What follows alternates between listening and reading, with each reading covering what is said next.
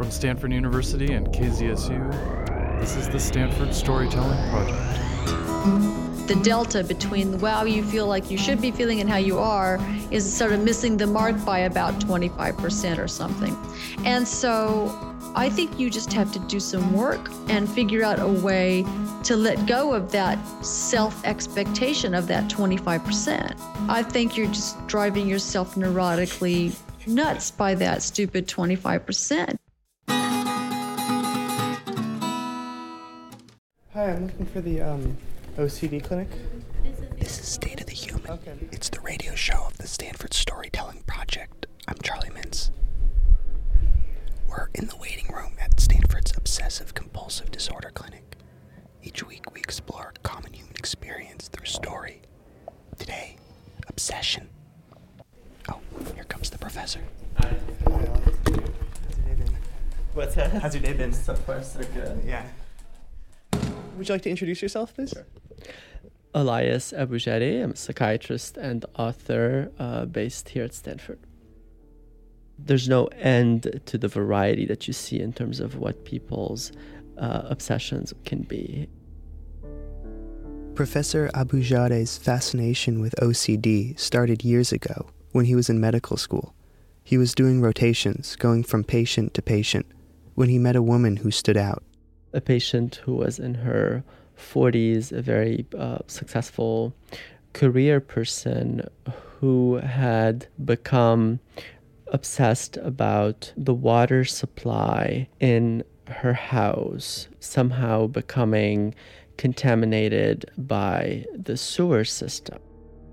We all have unwanted thoughts of illness or harm or death, thoughts that are obscene, thoughts that are irrational but persistent. But OCD patients have a lot more of them than most people, and they respond differently. They develop compulsions. These are rituals that help ease the stress brought on by the thoughts. She would have to have all these, you know, consultants and architects and uh, contractors and plumbers come on a regular basis to um, reassure her that no, the sewer system and the uh, freshwater system were completely separate and not linked. And she would have these very, you know, elaborate, expensive tests done, and that um, that fear had led her to sell, I think, two houses prior to the one that she was residing in at the time I met her. Naturally, we wonder why. Why, even after experts told her, no, you're fine, why did this woman persist in believing this crazy thought? It makes no sense.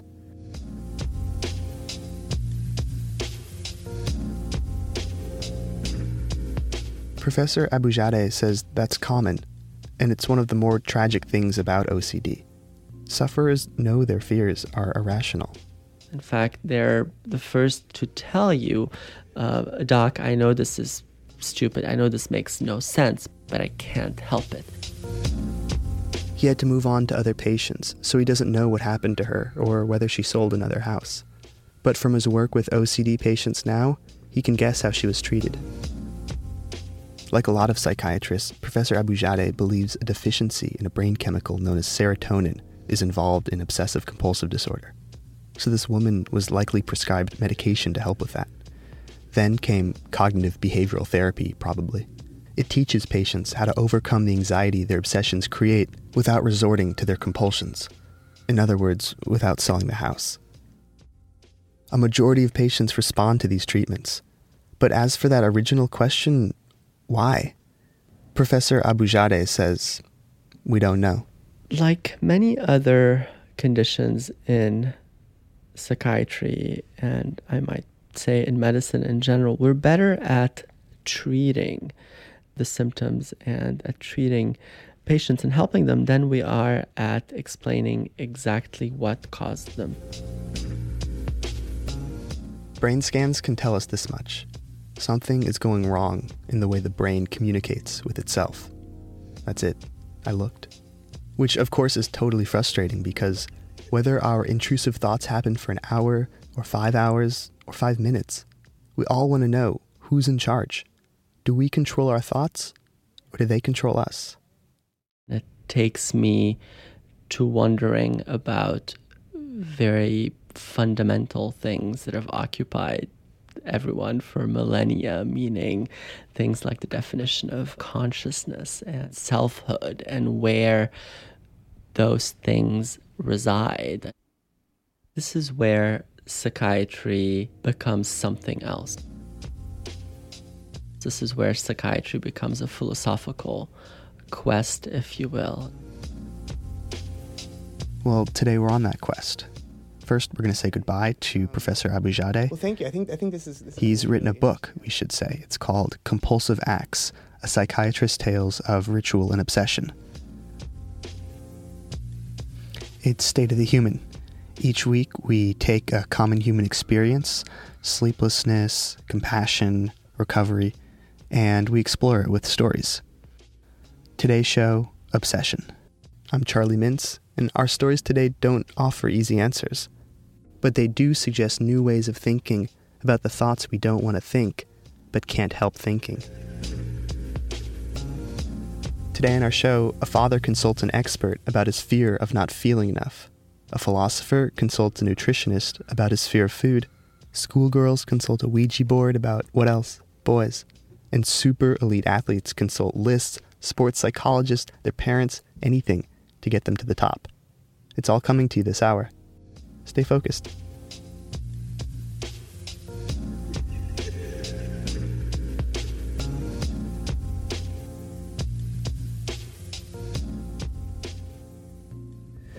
So I, I have to say, I'm, I'm somewhat nervous.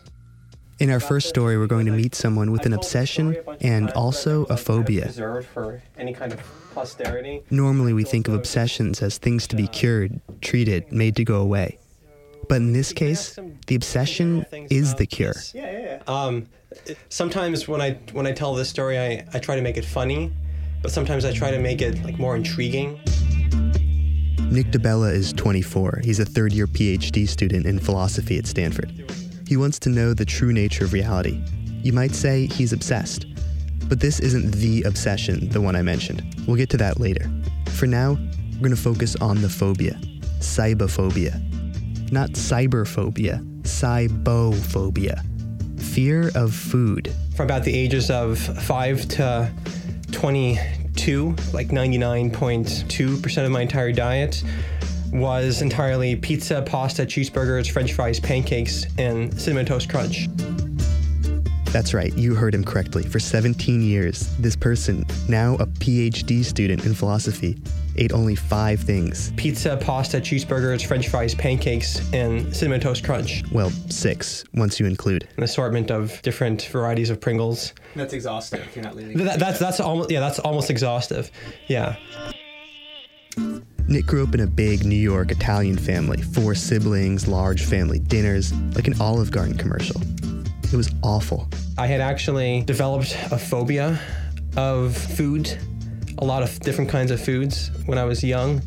Um, banana, um, broccoli, uh, chicken, chocolate cake. Uh, I would see these different foods and I would have a visceral reaction. I'd, I'd feel sick to my stomach. I couldn't look at them. Lots of kids don't eat certain foods. Nick could hardly be in the same room as them. At the dinner table, he'd make a barricade out of board games. You know the, the board game Mousetrap? Nick doesn't know where the fear came from. He thinks it started with just normal pickiness and then evolved into a full on phobia. Most parents would try to fix this. But Nick was a middle child. His parents chose the path of least resistance. They accommodated. When his family went out to eat, Nick got his own table. Often it was like at the end of the room, like in some corner, and my dad would order for me and would say, you know, um, plain pancakes for the nine year old sitting at the corner of the restaurant. Eventually, Nick got to a point where he could look at other foods. But eating them was still out of the question. So for the next uh, for the next decade, I just continued with my basic diet of pizza and pasta. Uh, eventually, I added a multivitamin so that I wouldn't die, which has like 100% everything. Nick knew his phobia was crazy, but that didn't make it any easier to overcome. He was in battle with the thought, and he was losing. But that all started to change one night after an encounter with some Indian food. A few years ago, I was in a relationship with this person, and she would get very upset about my food issues. We'd go to restaurants sometimes, and I, I would prefer to go to Italian restaurants. And um, she didn't want to always eat Italian, and so she would want to go to other restaurants. And I was always happy to go to whatever restaurant she wanted to go to, so long as I didn't have to eat the food there. And one day she just got extremely, uh, she got very angry, and I said, okay, I'll, I'll go to whatever restaurant you want, and I'll eat something there. And so she picked out an Indian place, and I promised her that I would try something. So they go to the Indian restaurant, they take a seat, Nick scans the menu, and he orders some naan because that's basically bread. And he's promised his girlfriend he'll try something. So he gets a potato curry too. So I got this this potato thing in front of me and slowly I mean it was very difficult for me to try it. I needed some time to muster the will to try it. And she was getting upset and and kind of mean about it. She was um, saying, "Look, there are kids over there. Even kids can eat the Indian food. Why can't you?" Finally, after some period of time of her just being very upset and having this thing in front of me, I, I, I tried the potato curry thing and I put it in my mouth and I swallowed it and I, I instantly felt the need to vomit. I did not vomit, but I felt very, very, I, I felt that like there was something coming up. I felt like there was something coming up. And this didn't really please her. She said, okay, now you have to eat the whole thing. All these different potato things. Okay, let's take a moment to acknowledge Nick's girlfriend is not being very nice to him. But haven't we all been here? Other people's crazy thoughts never make sense. And now imagine this every time you and your boyfriend or girlfriend go out to eat, you have to eat Italian food because your boyfriend or girlfriend is afraid of food. That could get very annoying. She just saw this. It's just food. What's the big problem? It's not going to hurt you. I, I would tell her many times, I understand it's not going to hurt me. I just have this physiological response that I that's very difficult for me to control. I need to take very very baby steps. And I, I, did, I did have a strong desire to get over my food issues, not the least of which that it was causing all these problems in my relationship. But she wanted me to just instantly change, which was psychologically impossible. They broke up. Nick says it needed to happen. But he also needed to kick his phobia. He'd been tired lately. In the middle of the day, no matter how much sleep he got, he was tired. Doctors he talked to suspected it was his diet's fault. But sleepiness was just the beginning. Nick knew there were other, more dire consequences if he kept up his crazy eating habits. Well, I I don't want to die shortly, anytime soon, but I also don't want to die, period. This is Nick's obsession. Ever since he stopped believing in God and an afterlife as a teenager, he's been obsessed with death. There are a lot of people that think that somehow death uh, makes a life meaningful. I've never found such arguments, if you want to call them arguments, to be convincing. I, I just see no particularly good reason for why you can't have a meaningful, extremely, extremely long life, even an infinite life.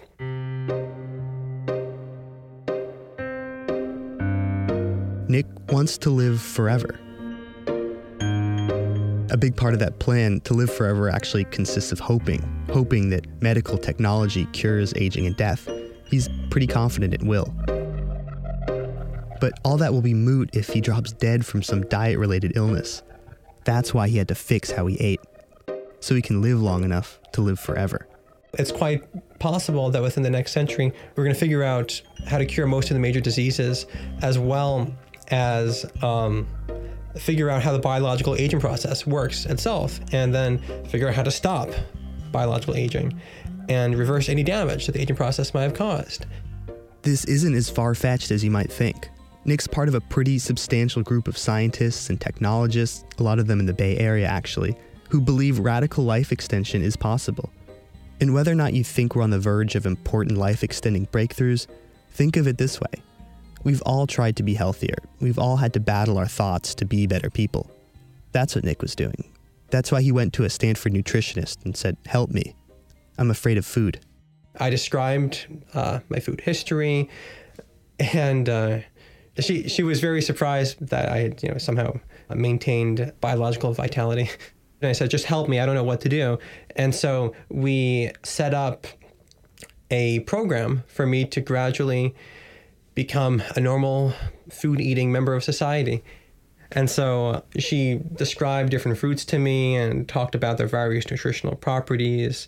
And uh, in particular, she mentioned that berries, like blueberries, are very healthy, very good for you because of the antioxidants. And so the first thing that I just, the first fruit that I decided I would eat would be blueberries because I want to, I want to get the, I want to get the best.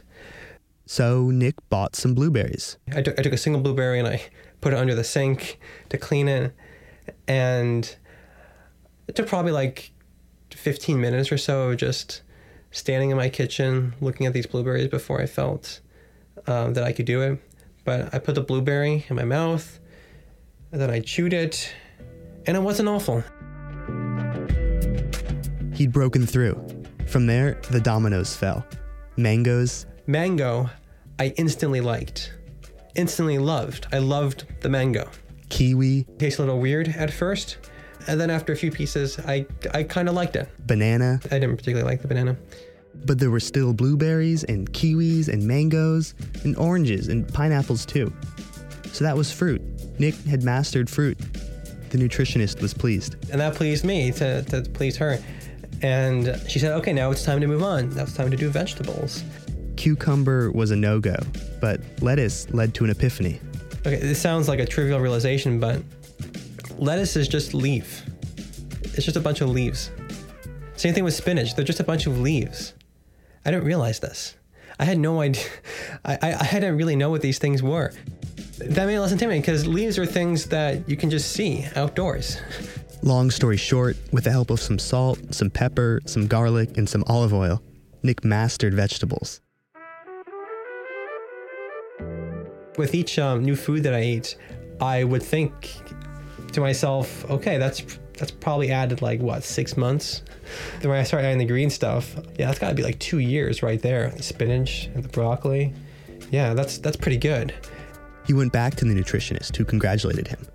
Then she said there was a hugely vital nutrient he was still missing omega 3 fatty acids.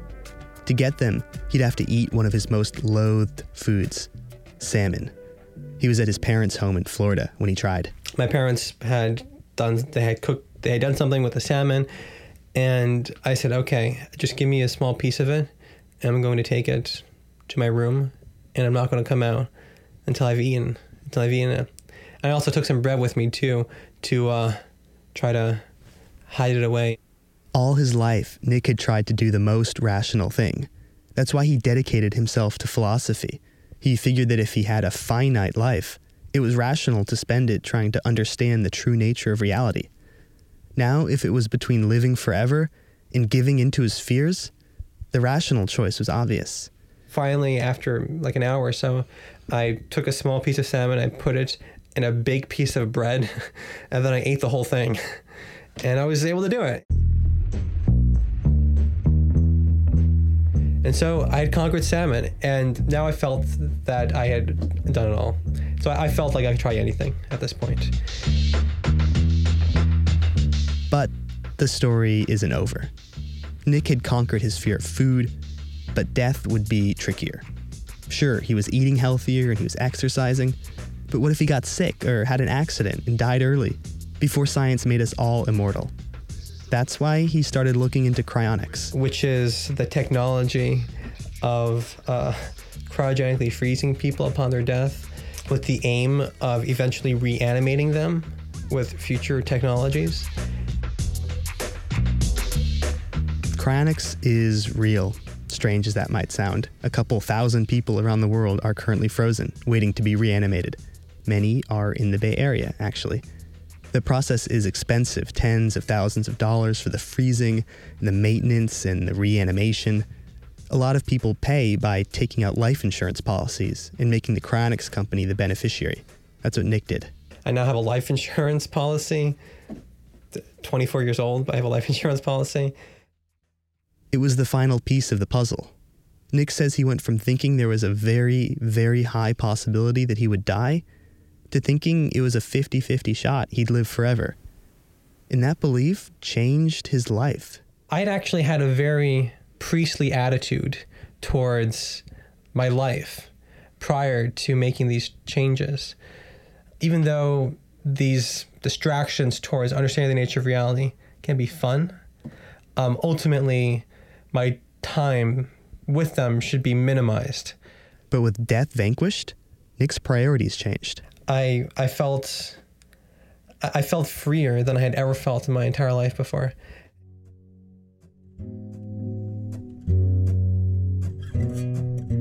I suddenly started taking an interest in things that I had never had an interest in before. So obviously, food was one thing.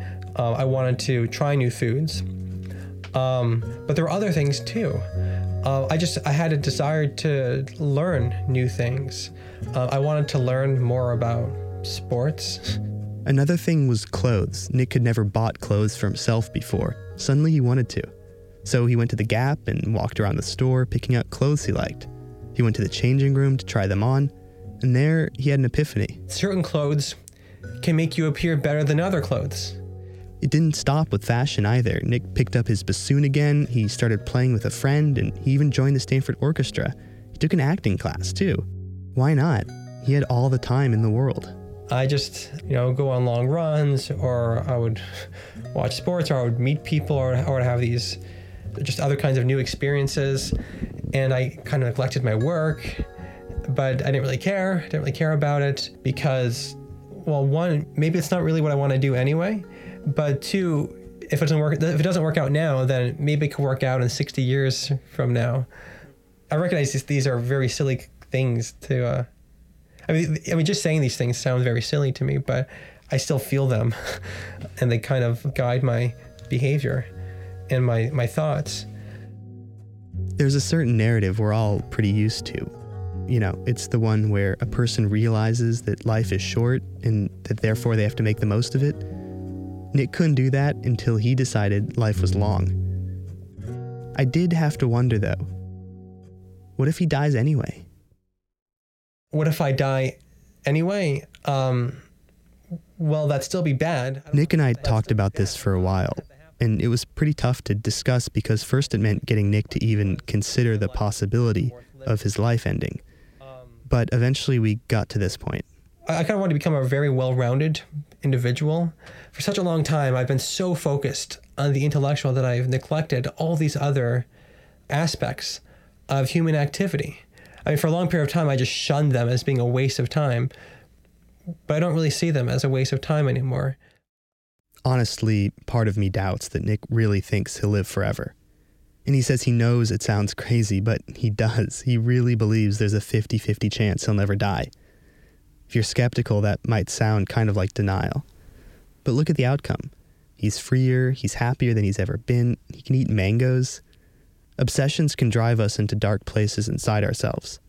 But Nick's drove him out into the world, or at least to the Gap, an acting class, the orchestra, which is pretty good when you think about it.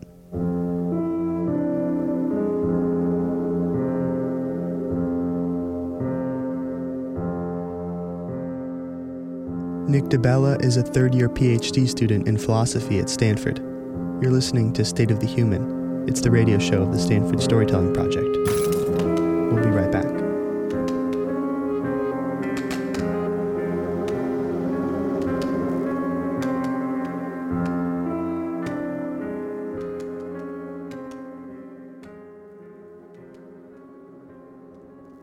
One of the all time famous obsessives was the 18th century writer Samuel Johnson. The author of such works as The Dictionary was plagued by melancholy and thoughts of suicide. His suggestion to a friend on dealing with uncomfortable nighttime thoughts read a book. When that same friend asks if maybe some diversions, some classes might be a good idea, Johnson replies, Let him take a course in chemistry, or a course of rope dancing, or a course of anything to which he is inclined at the time.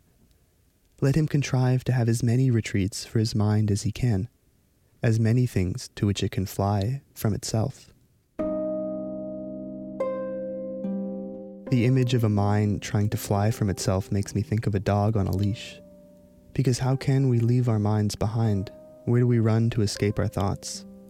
The answer is nowhere. But we can bury them, push them down, hold them there like balloons underwater. Of course, the first chance they get, they force their way back up. That's what our next story is about. It starts with an epigraph. The phenomenon of Planet X has been researched since the late 1800s as a way to explain the deviations in the orbits of Neptune and Pluto. Current research shows that Planet X is on a 3,600 year elliptical orbit. On December 21, 2012, Planet X will be in the proximity of the Earth, leading to catastrophic events. Doomsday Information Guide.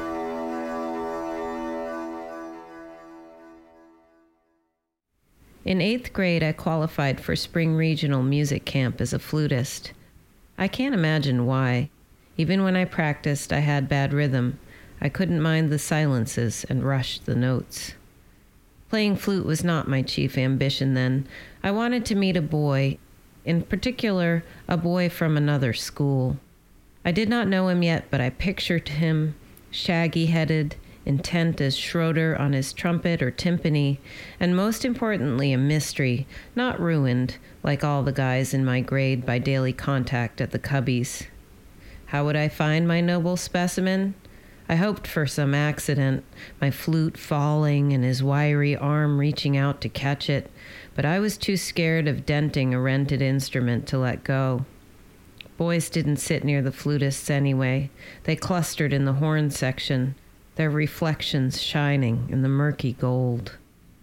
Whenever practice ended, I scurried to meet my girlfriends in the auditorium, and we quickly erected an impenetrable fortress of giggles and whispers. One day, Laura brought a Ouija board. Ouija, she whispered, clutching the box. Laura had perfect bangs and long auburn hair. She loved horror movies. I think she married young. Her Ouija set was made by Parker Brothers, a simple board with a white plastic pointer to glide over the letters and numerals. We crouched down behind some seats to play, touching the pointer with our five hands. It slid. Then it slid again, with a mysterious tension that reminded me of magnets. You're pushing it, someone said. Stop pushing it, I echoed. But my finger was on the pointer too, and the pointer moved between us with that same taut force. We're not. It's a spirit, said Laura. What's your name? P T R J K, our hands spelled out. Hi, Patrick, said Laura. Do you have a message for us? Patrick was the only male who'd talked to us all day, and he seemed as reluctant as the rest, skittering side to side before settling on letters. A, L, L, all. Our shoulders touched as we huddled closer, we who wore sweatshirts and jeans like our mothers, who hoped we were pretty, who thought life was an instrument to learn how to play and then the songs would follow. We were either all pushing the pointer or none of us were. P E R J S H. I'll perish, I said a chill slipping over me. The lights of the auditorium fell on the board, making it glare. All perish. That is so creepy, Laura said triumphantly. She sat back on her heels, our tight circle broken. Everyone else stayed. When? someone said. Our hands swept to the numbers. Two, zero, one, four.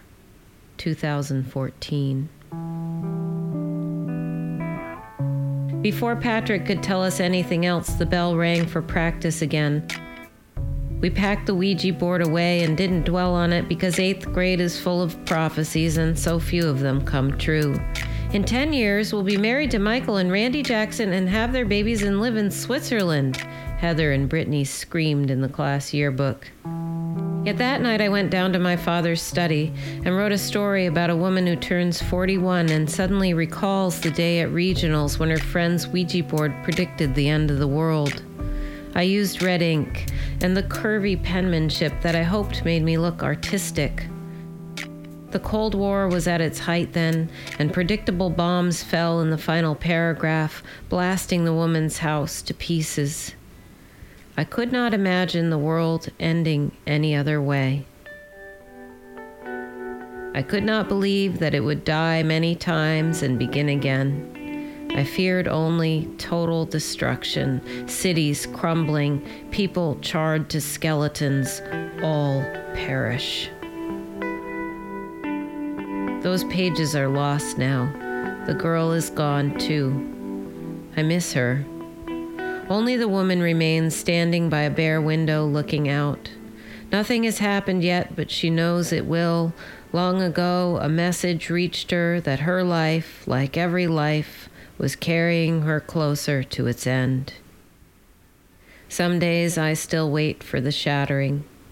Lately, though, I've begun listening for a silence, too, which, in music, is called rest.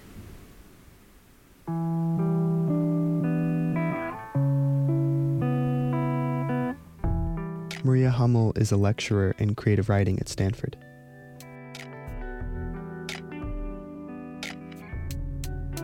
Welcome back to State of the Human. Today's show is about obsession, thoughts we can't control.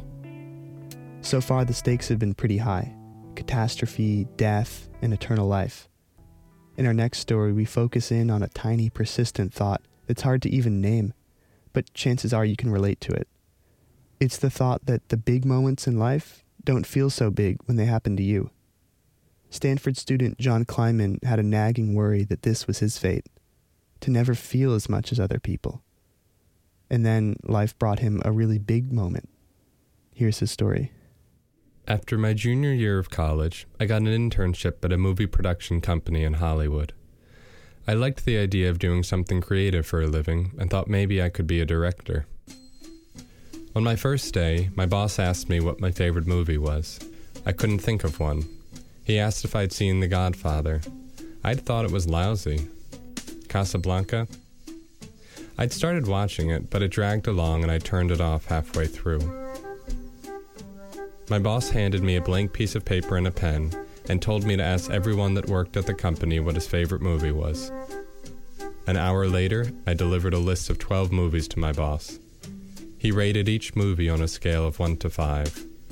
That's a 5, and damn it, that's like a 5 and a half.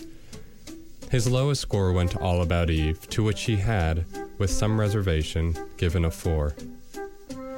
He told me I had a week to watch all the movies on the list and to assign a rating to each. As I walked out of his office, he offered his guarantee that these movies would change my life. Every night that week, when I got home from work, I watched a different movie from the list. On the weekend, I watched several in a row. By Sunday night, I'd made it through all 12 movies. It had been a boring week, and my life had certainly not been changed. With the exception of Kramer versus Kramer, I had not awarded any fives. In fact, I don't remember giving out any fours either. One flew over the cuckoo's nest? It was fine. Twelve Angry Men? Shawshank Redemption? They're threes. Network, though, that was boring as hell, and to this day I feel guilty for having given it a 2 and not a 1. On Monday, my boss called me into his office and asked for the results. I handed him the piece of paper with all my ratings. Really? You didn't like Chinatown? he asked. And Annie fing Hall? How can you not like Annie fing Hall? He told me to reconsider my career as a director. If I didn't love these movies, maybe movies weren't for me. I wanted to believe him, and part of me did. Maybe my ratings were so much lower than my colleagues because they were movie people and I was not. Or maybe there was something else going on. You see, the thing is, I have this sort of experience all the time, and not just with movies. Can you think of a time when you were really excited about something and when you told me about it, I, I wasn't as excited as you thought I should be? Actually, when you get accepted here, like when the university said yes to you, you weren't so excited. I was more excited than you. That's my wife, Caroline. When I was accepted to grad school, we were in Boston, crashing with friends of ours, and I was aimlessly looking for work, trying to figure out what I wanted to do. Grad school offered direction and momentum, and it would help beef up my credentials, which were all good things. But the acceptance letter didn't feel like cause for celebration. Why do you think that is? Why you were not excited? I don't know. You just don't get excited. you just don't do that. Ever since you've known me? Yeah, you get happy, I guess, but not excited. Like, I feel people get more excited at you. I've always assumed that other people are too easily impressed, that they want so badly to have positive experiences that they will themselves to have them. And I don't, and that's the difference. But then I've also wondered if it's me with the problem and not everyone else.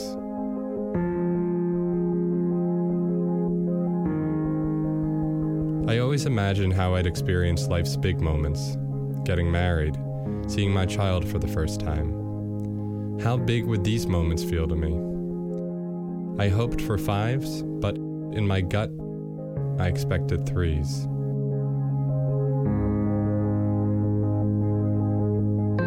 And then two years ago, I found out that I was having a kid. And for those nine months, as we waited an inch closer to the day, I couldn't get this question out of my head. How the hell was I going to feel? Late one evening, after Caroline had already fallen asleep, I came across an article that brought these questions back into view. It was a transcribed interview with an artist I admired, and I had found a link to it on my favorite blog. In the interview, the artist described his journey into fatherhood in such bloated terms that he sounded, well, nuts.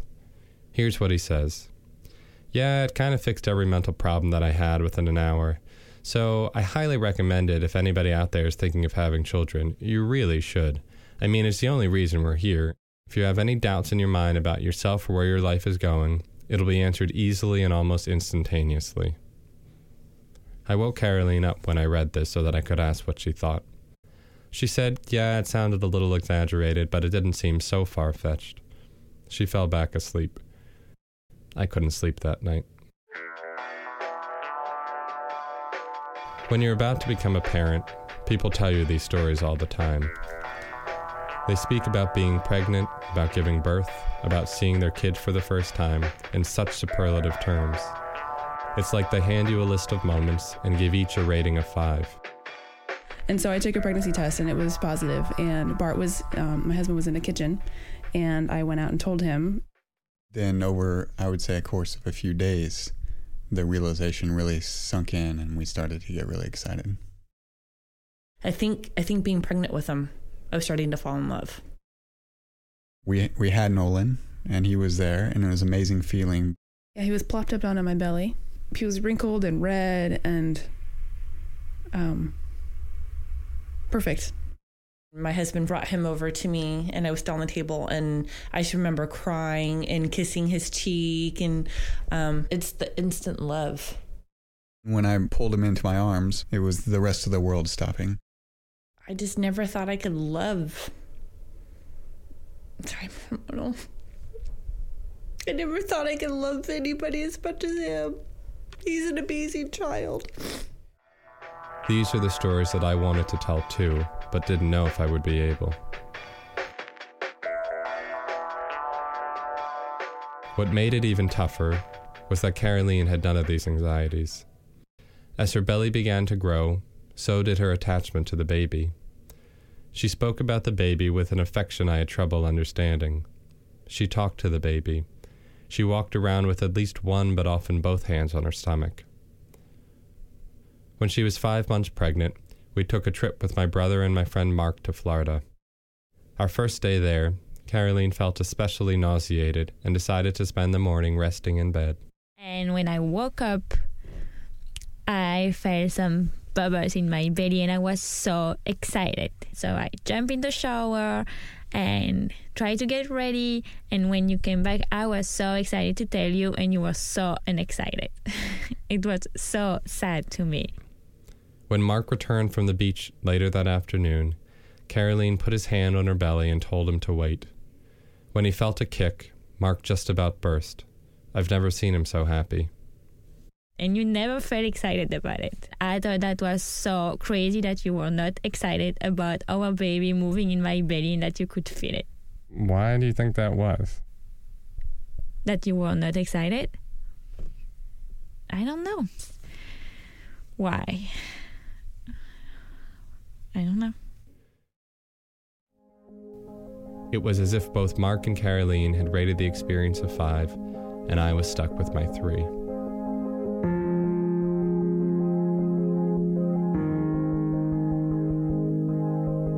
On a snowy New England morning four months later, when we had just entered the ninth month, Caroline started to have contractions during our baby shower, and so we rushed to the hospital and spent the night there, waiting for the doctor to tell us if the time had come or not.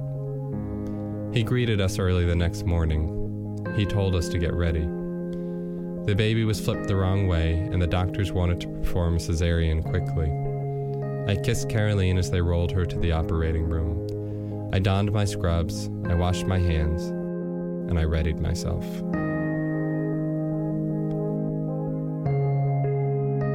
I was sitting beside Caroline at the head of the operating table when the doctor showed us Eliana for the first time. We were both crying already, exhausted, relieved, and thrilled. She was upside down, cover of blood. I mean, I just remember saying to you that she was so beautiful. And when I told you that she looked beautiful, you didn't have any reaction. I did have a reaction, and it's one I'm frankly not proud to share. When I saw Eliana, I thought she looked like an alien. An upside down, covered in blood alien.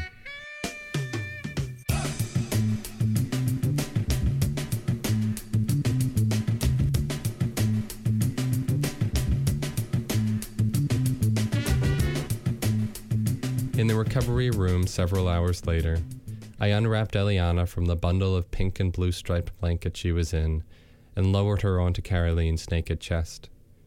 We had heard it called skin to skin contact in our birthing class, and our teacher had insisted that it was an important way for mom and baby to bond. Almost immediately, when contact was made, the two of them fell asleep.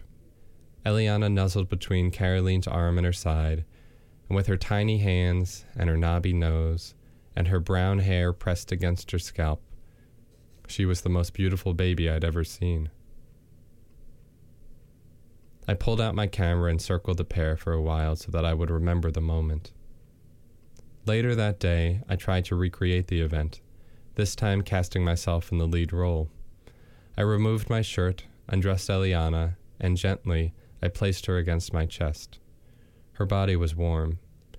I rubbed my thumb across her cheek again and again so I could feel how smooth her skin was.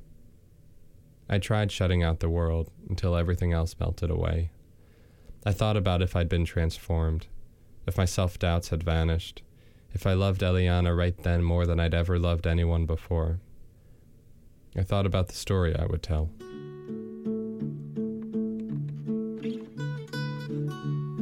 One evening, when Eliana was a few months old, Caroline asked if I felt like a father. We were sitting next to each other on the couch in our apartment, and Eliana had fallen asleep on my chest. I told her that I loved Eliana, that I thought she was wonderful, but that I felt like I was babysitting someone else's child. Many years before, I had worked as a nanny for two young kids. I told Caroline that when I would put the kids to bed, I would tuck them in, kiss their foreheads, and picture how much sweeter the moment would be if the kids were my own. It didn't feel much different with Eliana, and desperately, I wanted it to. For the first year of Eliana's life, I stayed home with her. I changed her diapers. I took baths with her. I fed her breast milk Caroline had pumped. And then she turned nine months old, and it was wonderful, and I loved her deeply, and I felt maybe less like the babysitter.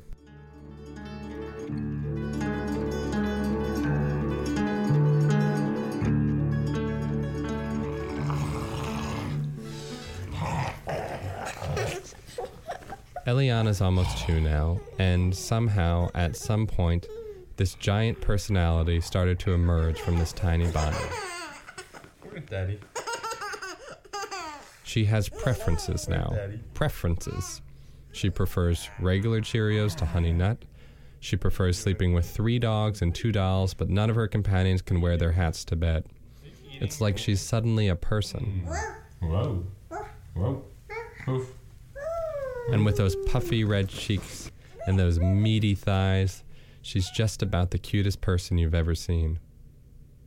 And just as they do for most parents, my feelings towards Eliana grow every day. At night, when she lies down on the changing table, and she reaches her arms up and wraps them around my neck and says, ah, Hug, please. And I put my cheek next to hers, and she holds me, and I hold her. I could stay like that forever. But the questions haven't gone away. They're still floating in my head, just as they have been since before her birth. Hey there. Hello. So I found an expert. How you doing? Good. How about you? I can Is this, is this going to work for you? This is perfect. That's Dr. Louann Brizendine. I'm an MD. I'm a neuropsychiatrist, and I'm the Marc and Lynne Benioff Endowed Professor in Clinical Psychiatry and founder and director of the Women's Mood and Hormone As I said, Clinic. I found an expert. Two best-selling books. I contacted Dr. Brizendine because I wanted to know if there was something I could do to feel more connected to my daughter. It wasn't so much advice I was after. I wanted concrete steps. So, how old is your daughter again? I have a uh, almost two year old daughter. Oh, it's adorable. It's a perfect age. We spoke for about an hour. Do you think that men's experiences and women's experiences? She explained how pregnancy and giving birth and breastfeeding all release huge amounts of hormones in mothers, and how these hormones strengthen the connection between mother and baby. She explained how the brain circuitry in men is wired such that it makes caretaking a less natural experience. I told her how I didn't experience fatherhood as other parents I'd spoken to had. She told me this was normal. And then I asked the question that had motivated this whole conversation. I hear everything you're saying. I hear other people saying to me that um, that my experience is not that unusual, and yet I'm still feeling like um, I should be feeling more. I should be feeling more connected. I should be feeling more more like a parent than I sometimes do. What's what's a person to do? What's a dad to do in that situation? You have a narrative in your head about what it's supposed to be to be head over heels in love with your child daddy wise. The delta between the wow you feel like you should be feeling and how you are is sort of missing the mark by about 20% or something or 25%. Is that about right? Perfect. And so I think you just have to do some work on that and figure out a way to let go of that self expectation of that 25%. I think you're just driving yourself neurotically nuts by that stupid 25%, you know? I liked this woman. So how do you let go of that? Freud, what Freud says basically, when you're well analyzed after you've done all this therapy, whatever, when you know that you're done, when you realize that, that basically life is disappointing. But is what is that really what he says? That's really what he says. Yeah. If your expectations are like this whole thing is going to change when she's nine months old, then if it doesn't happen, that's the amount that you're disappointed. Mm-hmm. If you have very low expectations, then you're Mhm. happy all the time. so I recommend to you that you set your expectations as low as you can get them. It made sense what she said, but this wasn't the antidote I was looking for. The thing is, my expectations are already low. In my heart of hearts, I expected my own experience of fatherhood to trail behind those of other parents. I expect disappointment. I wanted her to tell me to get out of my head and be present in the moment. I wanted her to tell me to stop thinking about how I feel and instead just feel however it is I do. I wanted her to tell me that making a radio piece in which I revisit and reevaluate all the feelings I've had about my daughter is the opposite of what I should be doing. Because I know it is. Because I know I need to stop thinking about all this. It's just hard to do. But I'm working on it. I asked Caroline to watch Casablanca with me next weekend, and I told her when we reached the end not to ask me what I think. We'll see how it goes.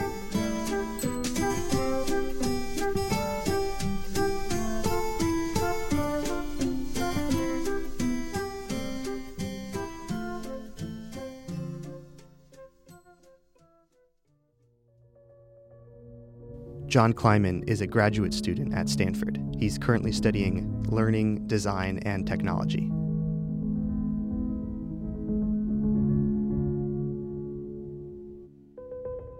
So far, our show has been pretty negative on obsession.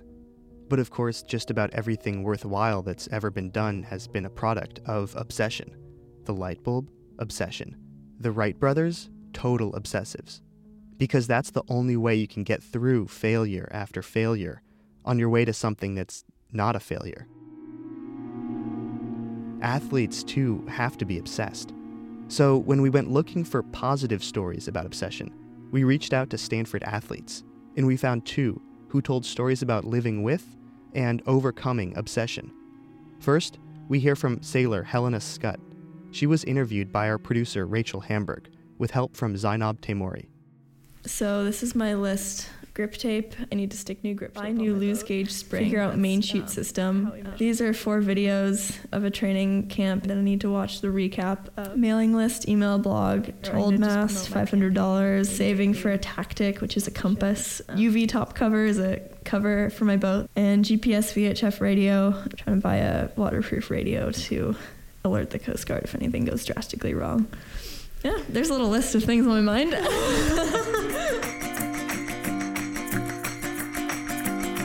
I'm Helena Scott. I'm a junior at Stanford, majoring in biomechanical engineering. I'm also a Stanford student athlete. I'm co captain of the varsity sailing team. And I'm also on the U.S. sailing team Sperry Topsider, which is the senior national team.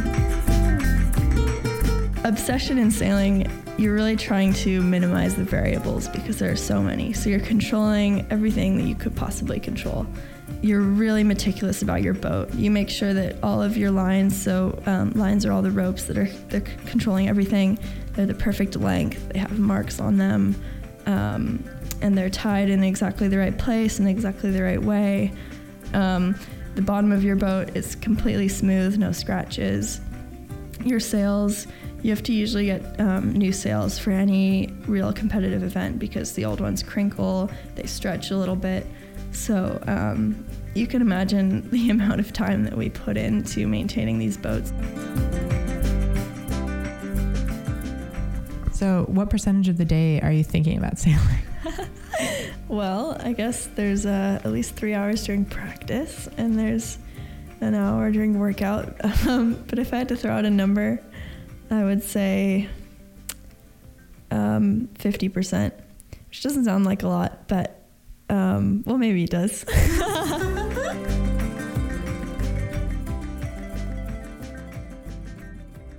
Next, we hear from an athlete whose obsession is helpful, but also an obstacle. I, I feel like people always talk about, especially with the Olympics, they always talk about like how glamorous it is because they only see like people getting people getting medals and things like that. But then people also don't see like maybe the internal struggles that athletes have or like the things that are going on away from the television cameras. Especially for me i was like really uh, obsession with, like played a huge role in my life during the spring.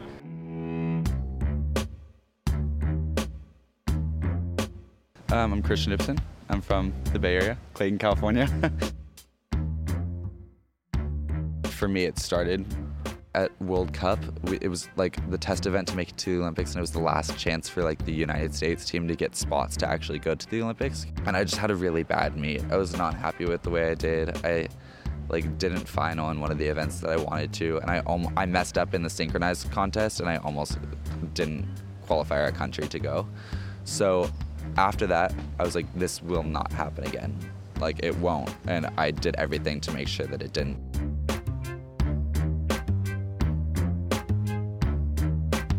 The majority of diving is mental, and it's like it, you start to get really obsessed, especially because that's all I was doing for the spring leading up to it. I didn't have school, and every part of what I did was focused on diving, and it started to get a little bit to be a little bit too much. Before the Olympics, I could do my dives for maybe eights or nines, but I or eight and a halfs, and I feel like I got to this plateau when I was like, I don't know what to do. I don't know how to get nines and tens. In order to get to that point, I. F- I didn't intentionally obsess over it, but I, I did. I was just super obsessive. I didn't go to school the spring quarter last year. I, I took off. all I did in the spring was dive. I would wake up at like 7:30. So I would eat like egg white omelet or something, and I would maybe have like Greek yogurt and coffee. I'm just a coffee addict, so I had to have it. so I would go to the pool, um, get there around 8:30, and I'd be there probably until like almost 11, and then we get a little bit of a break, like have lunch, and then come back around 1:30, and train from 1:30 until 4, and then most of the time. Um, we would have some form of weights or conditioning or Pilates afterwards, and that was every day. But then when I would go home and like, especially if the family that I was living with was gone, I would just like sit in the room and just focus on everything that I like either messed up on or that I did good on, mostly what I messed up on and how I was going to fix it. Just all this internal dialogue. How am I going to make that better tomorrow? Like, what am I going to do to change that? That can't be like that tomorrow it's funny to look back on it now, but it's like, okay, the first week it was fine. I went to normal training. I did this, I did that. Then the next week I like went to the store and was like, okay, I need to get all these foods and I need to make sure that they're really healthy for me.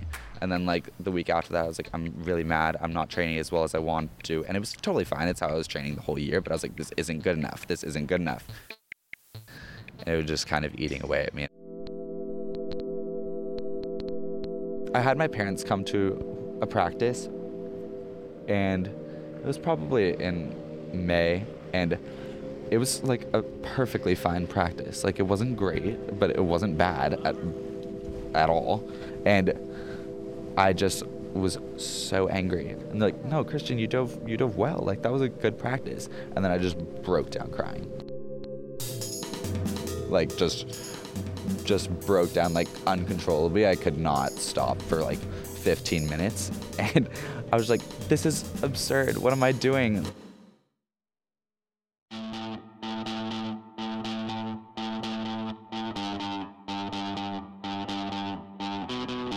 I was like, I need to start voicing this to someone. I need to talk to my parents. I need to maybe go to a sports psychologist and see how to like turn this negative energy more positive. I, I like to figure th- everything out by myself.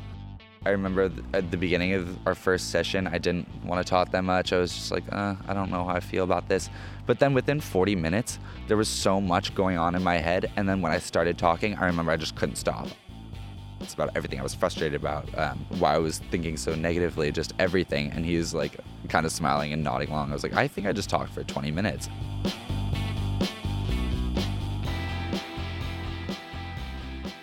Can you tell us the story of, of your Olymp- when you went to the Olympics? You you flew there. When did how early did you get there? Uh, we got there. We were one of the first teams there. There was no one in the village, so we got there and it was just like deserted. It was weird going to the dining hall though because it's like just this massive um, complex that they set up, and it was like just us. For the final events, you're in like this room, like the call room, and um, you walk out and then they introduce each team. You like wave to the crowd, go back in. There was a lot of people there. Yeah, I think there were about 20,000 people in the stands. And I spotted my parents right before the competition. So we walked up the board and then the buzzer went off and it was just it's crazy for diving because it's like everyone's super super loud and yelling right before your dive but then the buzzer goes off it's complete silence. I go one, two, three, go. After we did our last dive, we knew that we were going to be in third. It was impossible for us to like catch second place, and it was just like we couldn't catch first either, but we snuck into third. I think it hit me later when, because I stayed at my parents' hotel that night and just talked to them because I couldn't sleep. I was so excited. And I like when you're getting it, it's just like this crazy moment, and people are pulling you in every direction. And then like right after you get the medal, you have to do all these press conferences, and it honestly went on probably for about six hours. So when I finally sat down or laid down in bed that night, and I was just like talking to my parents, I was like, "Wait, that that just happened? Like I, I'm an Olympic medalist. I've been through a lot."